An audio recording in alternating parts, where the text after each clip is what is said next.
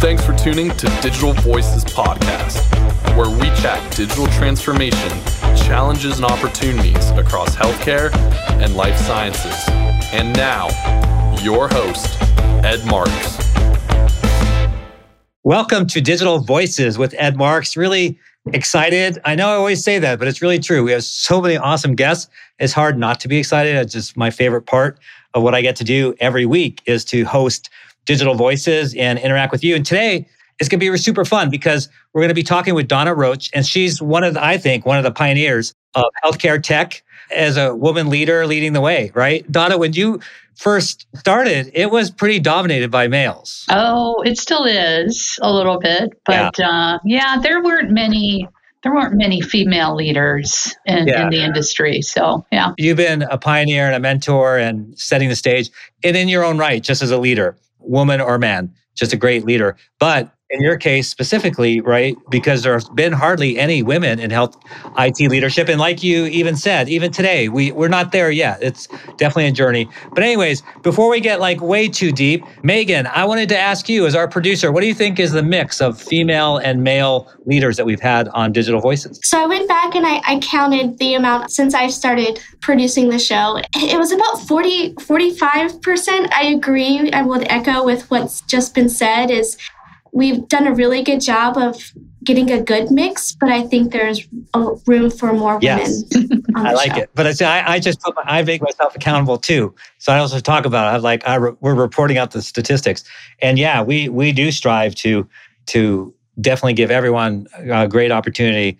on digital voices. So Donna is the chief information officer at University of Utah Health, but you've been all over the country previous to that. When I think about you, Donna, four, five, six words come to mind innovation. I already mentioned pioneer, digital transformation, uh, you know, leadership, and uh, being a woman in in leadership.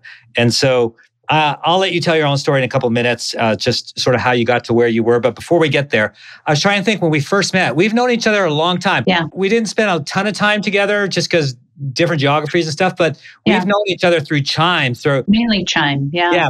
I'm gonna go out there and throw it out like maybe 20 years. Oh, easily. Yeah. yeah. It's right around 20 years because that's yeah. about the time I joined Chime. Yeah. Yeah. Yeah. Me as well. I was early 2000s and I, and I know we met each other then. And then I'd see, you know, and I'd watch it. I'd read things that you're doing and you're always someone that I admired and it's like, hey, I'm going to keep, keep an eye out on, on Donna there and see what she's up to. Steal whatever I can and, and no um, leverage it. Yeah. Isn't that the coolest thing though, right? Yeah. Amongst the CIOs in healthcare, everyone's, I, I don't think I could even think off off top of my head of one person that didn't want to share you know yeah they kind of stand out when they don't want to share yeah they kind of exclude themselves from the group yeah. which is a little sad because we're all about like rising the level of the water to improve right. health to our communities and if I've got something I've done really well, I want others to use it. I don't, totally. it's not proprietary in that yeah. respect. Because at the end of the day, right, we're saving people's lives. It's not like we're tires, right. always work on tires and for a different reason some other day, but it's not like we're trying to outsell tires. We're trying to help each other save people's lives ultimately. Right. So it's a great community. But Donna, everyone wants to know. In fact, they're anxiously waiting for this question and the answer. And that is what songs are on your playlist? What kind of music do you like to listen to? Oh, kind of. I'm a folk songy person. So like a Jason Mraz is my favorite. And did you know that he is like the top producer of avocados? So I just I have to put that out there because he's a I think he's a vegan by heart, but yeah, he's a I love his songs. I followed him uh, very early on, but James Taylor, yeah. I, I'm more of a I love it when it tells a story, and I like the tunes that go with it. Yeah, I love JT. A little bit of Fire and Rain, one, one of my yep favorite songs. What about any sort of life message or mantra or quote, you know, that you particularly lean into? It's interesting because early on, and you know, raising my kids and stuff, we all kind of did, you know, what's your values, right? What's your family values, but what's your personal values? So mine were, and it, it, you really have to put some thought into it. I, it's not an easy thing to like come up off the top of your head. But way back, I went back to just growing up. What are my values? So I'm a loving, trusting, and creative woman. And then just recently, just because as I get older, physically, I want to be stronger, you yeah. know, just physically, but also I feel kind of stronger, you know, in terms of the stance I take. So yeah. I added strength or being stronger to that statement. That rattles in my head. I say it every day. And, you know, people can say, well, that's a little corny. But, you know, look at, I love Brene Brown, and she talks about, you know, understand what your values are. Yes. Because if you don't, you quickly don't understand when you're leaning in or or following your values and you can quickly get out of step with your values no doubt no that that i don't think it's corny at all i love it and i love the whole concept of the strength or getting stronger Oh, that's really cool. And so, uh, talk a little bit about your you personally and professionally. But you already mentioned you had a, some kids. So, how many kids do you have, and what? What? Three. We had we had three. My my oldest son passed away, but now I have um, my middle son and we and my daughter, and we just came back from Hawaii. So it was uh, quite a good. We've been doing this now on a tradition, just to okay, this is your holiday present, your Christmas present. And so we found this time and and you know, like with kids in your family, it's like they live in all corners of the US and getting them together and then spending a full, you know, 10 days when you're almost on top of one another. Yeah. It's not an easy, you know, it's like you learn quite a bit about what yeah. you tolerate and what you don't. Yeah. But it's been fun. Um, we've done this a couple times now, and I'm, I think we have created a pattern to do that. So yeah. So, what's your favorite island? Is there in Hawaii? Is there a favorite? The only island we have not been to is Maui, so we need to get there. But we just this fall we went to Kauai, and my husband ran the half marathon. I was supposed to run it with him, and didn't follow through on my training, but was there to support him. I kind of let him out on it. I have to say, Kauai is like a an amazing island with all of the vegetation and the snorkeling and the spots for snorkeling. I really I like it. Hawaii is probably second just because it's not a touristy island and you can really enjoy just the the lushness of it and be kind of laid back and take it easy. So yeah. I won't let my wife listen to this episode, Donna. Otherwise, she's gonna be like, "All right, we got to get back to Hawaii." I'm a, a Kauai person as well, Princeville in particular yeah. up the north north side, and uh, yeah, it's very beautiful. But tell us a little bit about yourself, and and also kind of your journey to where you are today, because a lot of listeners will be like, "Wow, how did she, you know, uh, rise?" Yeah.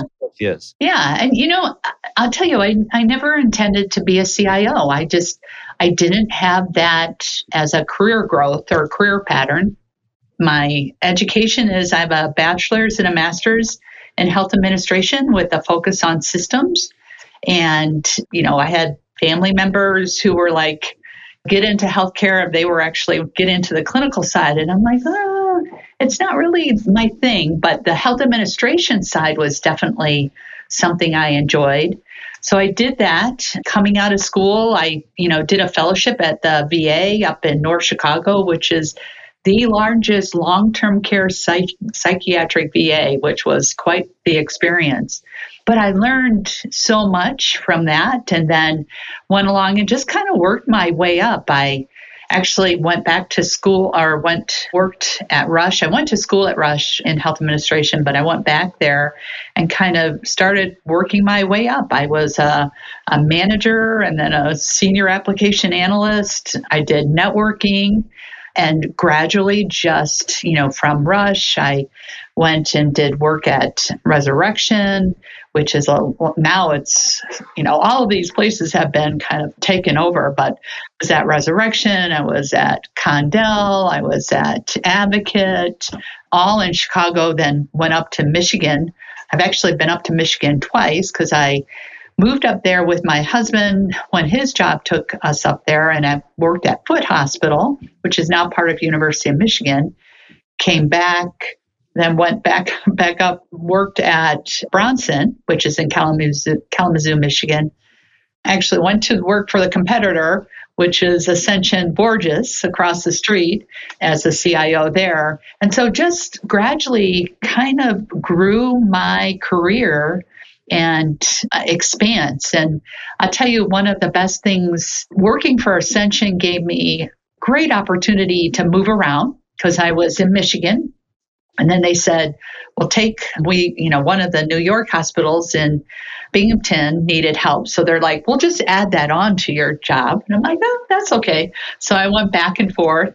And then I was promoted down to the Wichita, Kansas market. That was the Daughters of Charity. So the 12 hospitals there and managed that. And then went to the Gulf Coast for a little bit. So I had the five hospitals in the Gulf Coast and Alabama. And then finally, within Ascension, went to the system office, which is in St. Louis. And so St. Louis, oddly enough, is the headquarters of Ascension, but there are no hospitals located in Missouri or right there. So that was fun and you know I learned a lot. I mean I I was given great opportunity to dig in and understand, you know, how do you make this work in a big system? How do you do things with different other CIOs and kind of network with them, even though they may not be on the same systems? I met Tim Stettheimer. Well, I knew Tim before that, but he eventually became my boss as one of the regional CIOs. I reported up to him. So just, uh, you know, I had great experiences and great learnings. I still draw on so much of what I learned there. I did leave. They had a big reorganization and it was just kind of time to go, right? And then did a little consulting on my own, went to work for BJC and WashU Medical School before I came here to the University of Utah and love, I absolutely love academic medicine just because it's, I'm a learner at heart and kind of marrying those two up. Like, always the basis of the organization is to create that learning environment. And that matches really well with who I am. Yeah, I had the same experience where I've worked in a lot of different healthcare settings, but academic medical center, if I went back, that would be it yeah. for the reasons that you cited. But you know, Donna, you just dropped on our audience like five or six key points in a career. So I just wanted to jump back in, point those out, and see you know, and sit here for a second and see if there's anything else. But mobility, and I know in this day and age you don't have to be as mobile, but typically as a CIO, you still need to have a physical presence. Yeah. But you were you were willing, you had family, yeah. But, but you were mobile, so you were taking these different assignments and moving around the country, and and so that definitely helps, right? It, it just opens up more opportunity. If you yeah. weren't mobile, you wouldn't have gotten those same opportunities. Right. Right. Um, and then being part of a larger system. So there's good things. So we don't say there's nothing wrong with being a smaller system. There's benefits there. But when you are the big system, right, you got a lot of different opportunities. Yeah, yeah.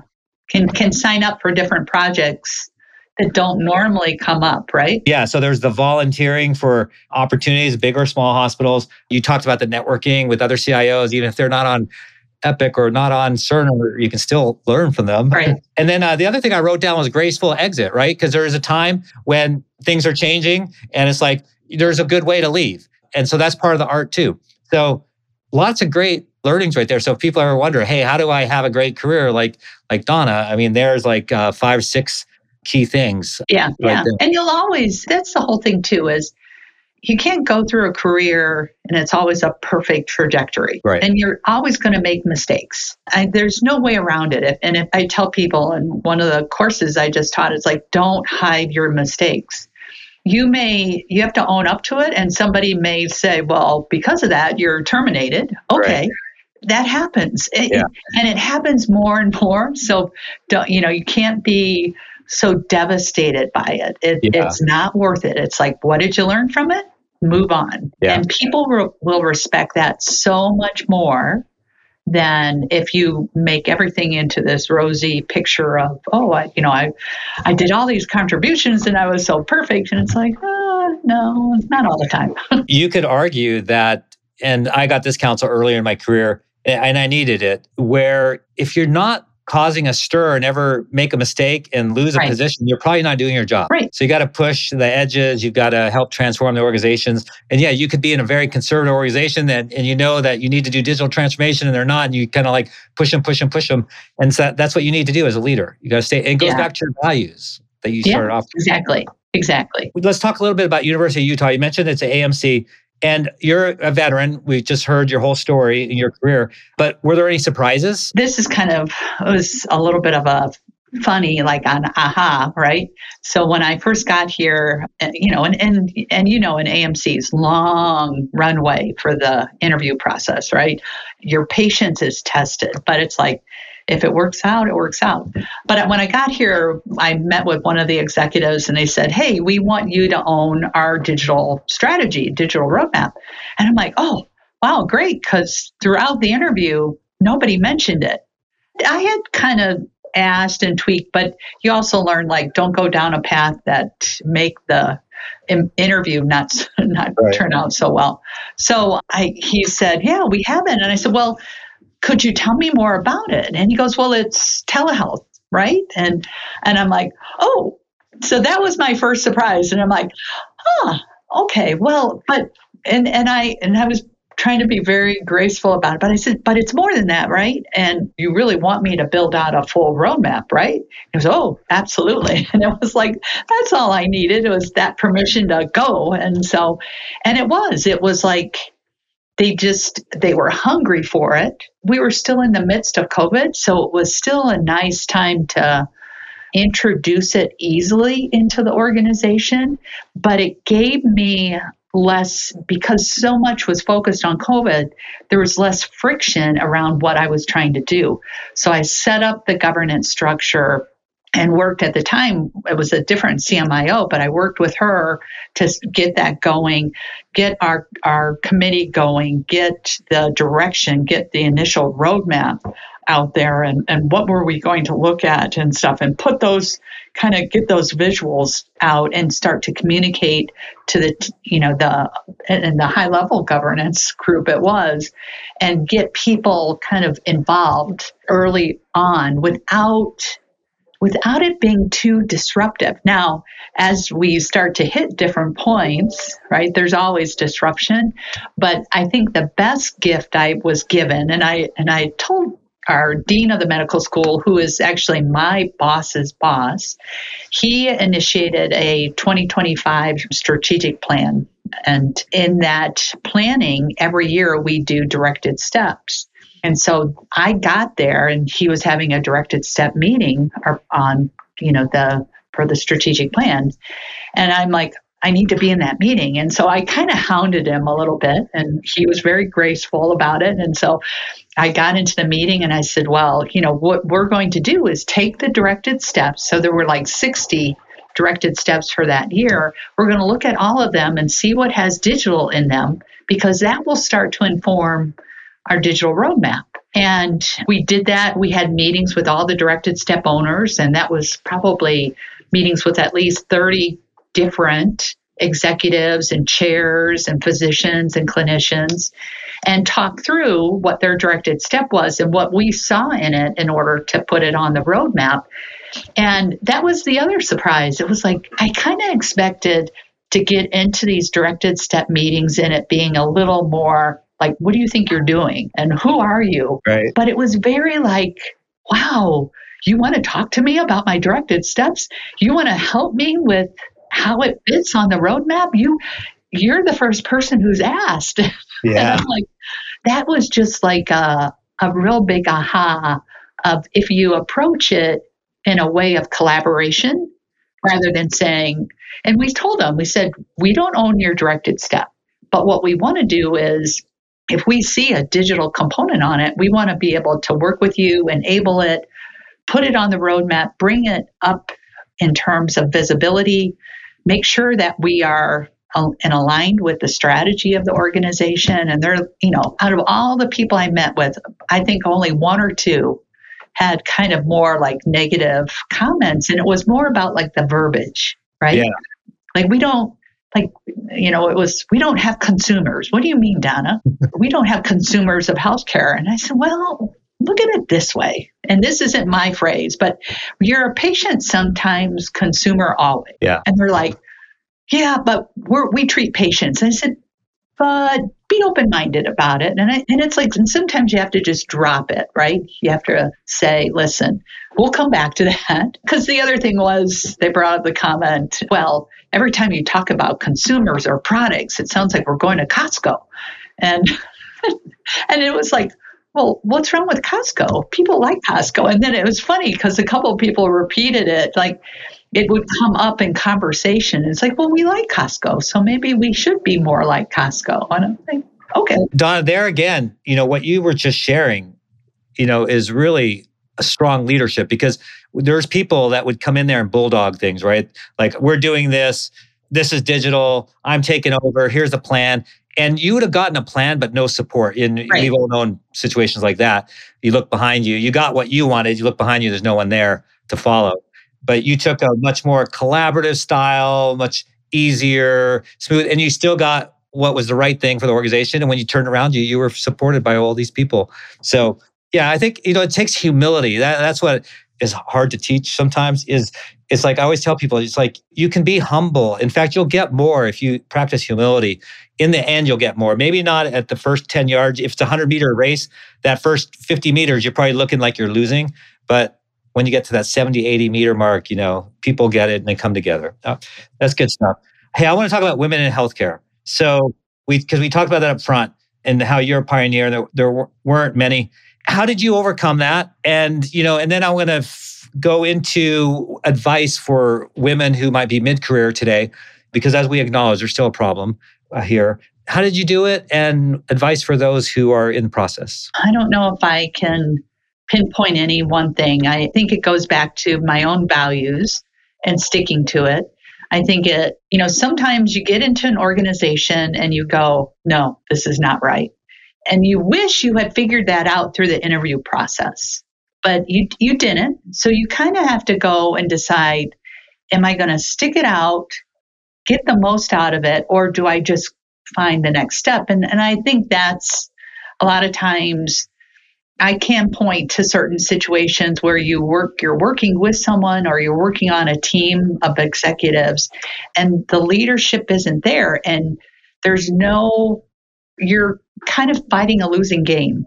You, one, you have to exit gracefully and then you have to also figure out what did I learn from that so I don't repeat it. Sometimes women make the decision to stick it out longer than they should. And that would be the one, and men do too. I've seen some men who have stuck it out way too long, and it's like, are you achieving what you want to achieve? Do you feel you're really a contributor in this? Because if you're not, why are you and people will say, well, but I have great benefits, or, you know, I'm not going to leave this community. It's like, okay, but then you have to decide how you're going to move forward and really work towards it. I will tell you, I've seen some younger female leaders coming up the ranks. They are so impressive. And they've got the energy and and they still, I mean, they have families I think they have very supportive spouses and partners, which that's it takes that too. I couldn't have done what I've done without my husband, who like he's you know, there were times he had to step up and be kind of both parents while I was doing this. And even right now, we still have a home in St. Louis, and my parents live with us. So he's retired, but he helps take care of kind of, they're both 90 and he helps take care of them. So it's like I couldn't do what I do without having that partnership. It's also being balanced and realizing how you're impacting your whole family when you do take on different things because you know this we have very these are stressful jobs. It's not unusual to get called in the middle of the night wake up you know wake up babies wake up your spouse and all the systems are down or there's a fire in the in the data center and you're expected to go in and because you are the leader over that area. The stress level is pretty high and you have to manage it. You also have to like almost like take a deep breath and not take it all so personally and that's I've had to learn that over many many years. You're going to disagree with people. You're going to work with people you don't necessarily like. You're going to be in situations that are pretty bad. And you got to step back from it and go, this is not me. I am just a piece in this. And so, and appreciate that because you don't, at the end of the day, you don't want to destroy yourself. You still are who you are and you have a very ba- you should have a very balanced life about you. And that goes back to the values again. Yep. So super important. What about men? Is there advice that you would say to to men, you know, male leaders like to help make sure that there's more equity? There are some great up and coming men in this industry.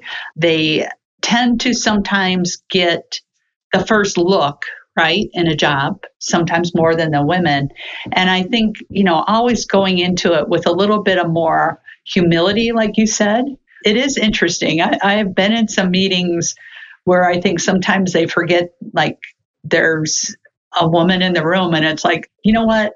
The locker room talk yeah not going over really well here. But it you know in some respects i can say well you must feel comfortable with me being here. I just think when you look at developing your own leaders and developing those around you, always look to develop individuals who, one, aren't like you, right? Yes. And what are you going to learn from them that they're, you know, and the give and take. And so men think sometimes get out of the gate much faster but then they get to a certain point sometimes and they look around and they're like, well, what happened? And it's like, because sometimes you kind of forgot all the people who you were working with that got you to that point. Now, that's not everybody. I mean, women do that too. Yes, I hear. But it's that's what you have to remember. It's like, okay, like it all, this is a teamwork. There's not the individual sports level. Uh, this is this is really teamwork. That's good counsel man, there's so many more questions that I have for you, and I'm trying to pick what, what would be the most interesting one. How about this? How about the hardest decision you ever had to make in your as a CIO? You know, it always comes down to when you have to let somebody go or you have to do major cutbacks or layoffs. And being able to realizing I'm impacting your life, your family, and how do you deliver that message? Those are the those are the really really hard things. And sometimes when you're in an organization what like you want to do it in a certain pace and your organization doesn't and you're like whoa this, this is not the way i would approach it but you have to kind of work through that. Those are the hard ones. When again when it comes up and it smacks in the face of your own values because to me that's not loving it's not trusting it's very it's never creative it's just very you know to the point you know just cut them loose and it's like really like one or two days wouldn't have made a difference? I hear you. We, we have so much commonality donna that's why i feel even though we haven't hung out all that much i, I feel like i know you pretty well because just because your heart you know you're, yeah, thank you're you. a heart driven person. We talked about so much. I mean you, you were dropping uh, golden nuggets of wisdom uh, throughout the our whole time together. So I'll just cut to the chase and, and ask you uh, did we miss something that you wanted to share or something we talked about that you wanted to double down on? I'll give you the last word. Yeah, the only thing is, you know, we're at like this cusp of what we could really be doing great. And, you know, I'm in healthcare and I'm in healthcare IT because I love the combination of the two. And I truly feel like you can make a difference in people's lives. I've seen so many people leave healthcare and it hurts. It actually hurts my heart a little bit because it will impact the outcomes. It'll impact communities. You know, it's really it's upsetting to see smaller community hospitals leave and close up when they are really servicing that community and trying to be a service and to you know those in the community and and to that that state or that area it's like we have to one continue to rise up above all of this I think we have to continue to develop our staff and our leaders. I mean, I love the fact that my organization still allows a mobile workforce. I will fight very, very hard to continue that because I know that's what they want. And I think we can deliver just as much, if not better, in this kind of hybrid structure we have. So it's just like it's yeah, what I want to tell people is don't give up the hope that's there. And you're in healthcare for a reason. continue to do it. I mean, it. We will work through it. We're kind of coming through that the bumps of it. It, yeah, I got it was really nasty through COVID and all the things that happen, but we will I, just persevere through it because we can have such a positive outcome for people. Yeah, D- Donna, beautifully said. Completely agree with you. Uh, just lots of heart and uh, wisdom and leadership. And if I had the opportunity to go back and work for a CIO, I would I'd definitely love to work with you. Oh, thanks. You're, you're thanks. Likewise, Ed. One of those gems out there in the industry, and I'm glad uh, that you're on Digital Voices. So thank you for being my guest. Thanks for having me. All right. That's why we're top 3% in the world for podcasts. We have great, great guests, amazing guests. So thank you, Donna. And also because we have a great producer in Megan Aylesworth. So thank you, Megan. And we'll talk to you all next week. Thank you for listening to Digital Voices Podcast with Ed Marx. If you enjoyed this episode, subscribe on your preferred streaming service and leave a rating and review. And most importantly, thanks again for listening.